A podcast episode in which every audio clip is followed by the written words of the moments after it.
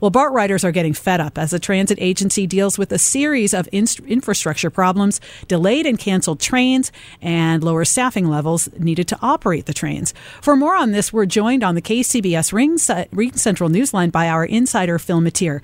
Phil, these problems have been plaguing the agency for more than a year, resulting in this poor on-time performance. What's going on here?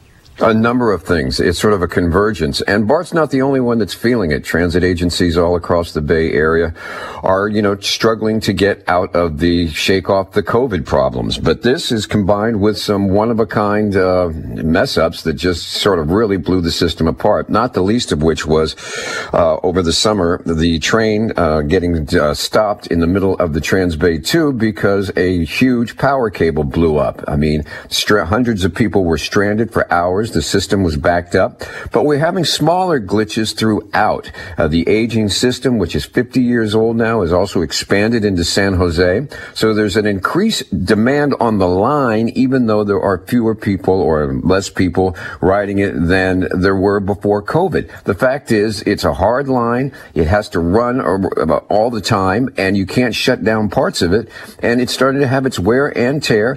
In addition to, people are retiring or promoting out as drivers, so they're having a hard time filling the drivers. You put that all together, and you have slower or delayed trains. You mentioned that the system is 50 years old. It's its anniversary. This should be a time of great appreciation for BART. But what are riders saying about all these problems?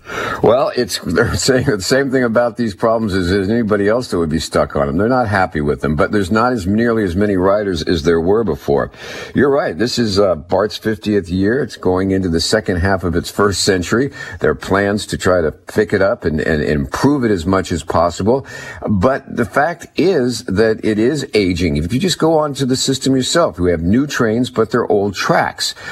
Some of the tracks buckled under the heat, 110-degree heat out in the East Bay. That caused delays. Melissa, it's going to be an interesting thing as we move on to see how systems like BART can survive. Now, when their late rate right now, even if it's the worst it's been in 20 years, still is in the 90% bracket. I mean, you might actually take you 5 to 10 minutes longer to get where you're going. That's not the end of the world, and it is a lot easier to be on a train that's delayed when there's only a couple of you than when the place is packed like sardines. Trust me. But this is a problem it has, and the question is whether it's workforce, whether it's infrastructure, or whether it's just the need for more money. They got $1.3 billion in federal money, and that helped get them through the COVID. But now we're going into a new era, and as I said, BART is expanded. We build more BART tracks, and then we expect them to run it. Don't be surprised if in the next year or so you start hearing the idea of we need more money, because whatever the problems are, the solution always seems to be if you give us a little more money, we can make it work. All right, Phil, thanks as always. That's KCBS insider Phil Matier, who will be back this afternoon with Patty and Brett at 5:50.